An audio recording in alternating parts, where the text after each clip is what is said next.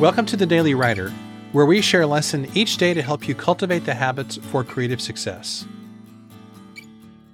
In the classic 1939 movie The Wizard of Oz, we meet Dorothy, a teenage girl who dreams of a life somewhere over the rainbow. She's stuck in a drab, sepia toned farm in Kansas and wants nothing more than to run away and experience a more exciting life. But when she is swept away to the land of Oz on a grand adventure, Dorothy finds that all she really wanted was to go back home.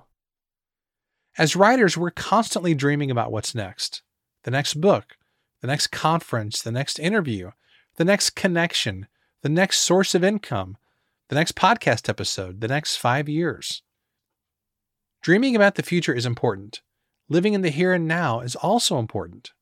Appreciate who you are and where you've come from, and say thank you to the people who are supporting you. All you have is today, this moment, right here and now. Don't keep your head so far in the clouds that you forget to keep your feet planted on the ground. Thanks so much for listening to today's episode. For more, you can visit us at dailywriterlife.com.